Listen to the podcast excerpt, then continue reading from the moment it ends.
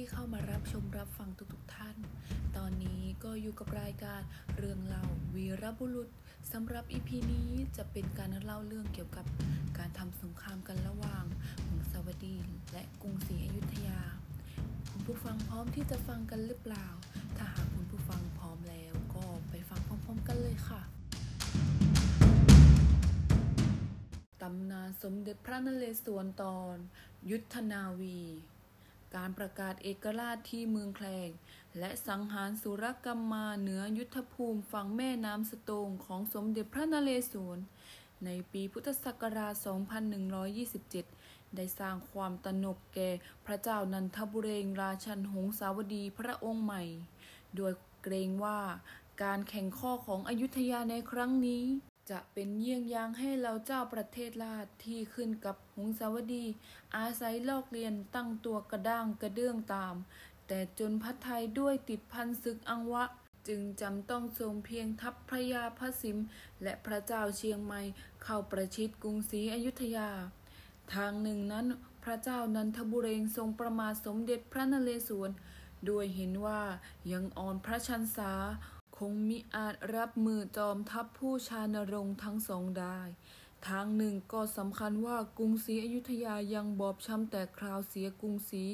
ไพรสเสบียงครังยังมิสมบูรณ์ คงอยากจะรักษาพระนคร ครั้งนั้นพม่ารามันยกเข้ามาเป็นศึกระนาบถึงสองทาง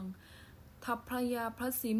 ยกเข้ามาทางด่านพระเจดีสามองค์ เลยล่วงเข้ามาถึงแดนสุพรรณบุรี ส่วนพระเจ้าเชียงใหม่ มาจากทางเหนือนำทัพบุงลงมาตั้งค่ายถึงบ้านสะเกตแขวงเมืองอ่างทอง กิตติศัพท์การชนะศึกของสมเด็จพระนเรศวรหลายครั้งหลายครา ระบือไกลถึงแผ่นดินละแวก เจ้ากรุงละแวกได้ทอดทุระ ได้ลอบส่งจานชนชาวจีนฝีมือกล้านามว่า พระยาจีนจันตุมาลอบสืบความที่กรุงศรีอยุธยา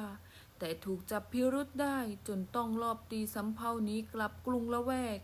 สมเด็จพระนเรศวรทรงนำทัพเรือออกตามจนเกิดยุทธนาวี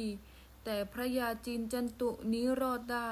เมื่อเจ้ากรุงละแวกได้ทราบกิติศัพท์การนรงของสมเด็จพระนเรศวร จึงเปลี่ยนพระทัยหันมาสารไมตรีกับกรุงศรีอยุธยา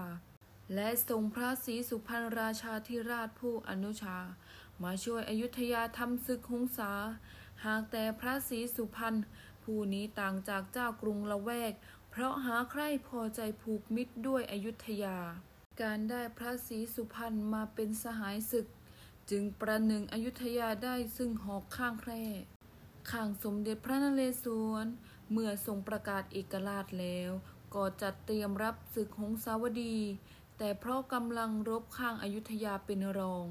จึงทรงวางยุทธศาสตร์รับศึกโดยมุ่งอาศัยอยุธยาเป็นที่มั่นเพียงแห่งเดียว ครั้งนั้นได้โปรดให้เทรัวหัวเมืองเหนือ อันเป็นแคว้นสุโขทัยเดิม ลงมารวมกับครัวที่อยุธยา การปรากฏว่าเจ้าเมืองพิชัยและสวรรค์โลกข้างหลวง เดิมแข็งมือไม่เทรัวลงมาสมทบ จึงทรงยึดเมืองแล้วลงทันมิให้เป็นเยี่ยงอย่าง สมเด็จพระนเรศวรเห็นว่ากำลังข้างอายุธยาเป็นรองพม่ารามัน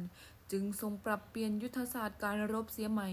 โดยมิปล่อยให้ทัพพระยาพระสิมและเจ้าเมืองเชียงใหม่ เข้ามารวมกำลังผนึกล้อมร่วมกันตีกรุงศรีอยุธยา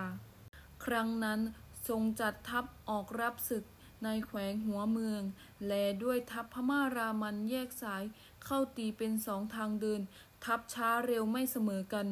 จึงทรงเทกำลังเข้ารับพญาพระสิมที่เมืองสุพรรณตั้งพระไทยจะตีทัพเบื้องประจิมทิพก่อน แล้วจึงเทกำลังเข้าตีทัพพระเจ้าเชียงใหม่ เบื้องอุทธรทิศภายหลัง การทั้งหมดทั้งสิ้นต้องทำแข่งกับเวลา หากพลาดแม้แต่เพียงก้าวเดียว อยุธยาก็ไม่พ้นพินาศ ถึงแม้ครั้งนั้น ทัพพม่ารามันจะไมิได้ยกมาดังทัพกษัตริย์ เช่นศึกพระเจ้าช้างผึกบุเรงนง แต่ไพรพลก็มากเหลือประมาณ เพียงพอจะสร้างความย่อยยับให้เหล่าอาณาประชาราชเกินคาดเดา ภายใต้บรรยากาศกินอายสงครามนับตั้งแต่ศึกจีนจันตุตลอดถึงศึกพญาพระสิมและศึกพระเจ้าเชียงใหม่ ในพระนครก็เกิดไฟรักโชนขึ้น ท่ามกลางไฟสงคราม กลายเป็นเรื่องรักระวางรบ ด้วยเลิกกินธิดาเจ้าเมืองคัง มีอันมาพบเสือหานฟ้า คนรักเก่าที่รอชีวิตมาแต่ศึกเมืองคังโดยบังเอิญเกิดขัดข้องเป็นรักสามเศร้ากับพระราชมนู คนรักใหม่ทหารเสือพนเรศ ไฟรักยิ่งลุกลามเมื่อ รัตนาวดีธิดาผู้ทรงเสน่หาของจอมมารดาสาย มาทอดไมตรีให้พระราชมนูเกิดเป็นปมรักซ้อนปมรบทางฝ่ายหงสาวดีนั้น พระเจ้านันทบุเรงกษัตริย์พม่ารามันพระองค์ใหม่ มีใจพิศวาสพระสุพรรณกัลยา พระพี่นางในสมเด็จพระนเรศหมายจะได้มาแนบข้างสัมพนเรศอนุชามาประกาศเอกราชท้าทายอำนาจของพระองค์ พระสุพรรณกัลยา ซึ่งขณะนั้นมีพระราชโอรสด้วยพระเจ้าบุเรงนองแล้ว ทรงถูกพระเจ้านันทบุเรงคมคูบีบบังคับให้ต้องเลือกระว่างการยอมพีกายถวายตัวเป็นบาทบริจาริกา หรือยอมจบชีวิตด้วยการถูกย่างสดตามโทษสานุโทษของพระอนุชา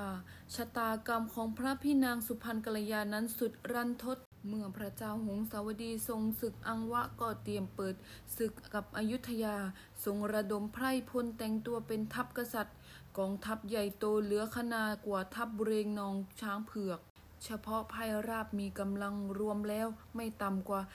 240,000 คน ทัพนี้หมายมุ่งบทขยี้อยุธยาเป็นผุยพง หากทัพพระยาพระสิมและทัพพระเจ้าเชียงใหม่ตีกรุงไม่สำเร็จ แต่สมเด็จพระนเรศก็สู่ศึกนันทบุเรงและนำพากรุงศรีอยุธยาให้รอดภัยจากสงคราม กอบกู้เมืองมิให้ต้องตกเป็นประเทศลาดหงสาวดีซ้ำสอง ด้วยกุศโลบายการศึกที่เหนือชั้นด้วยพระอัจฉริยภาพ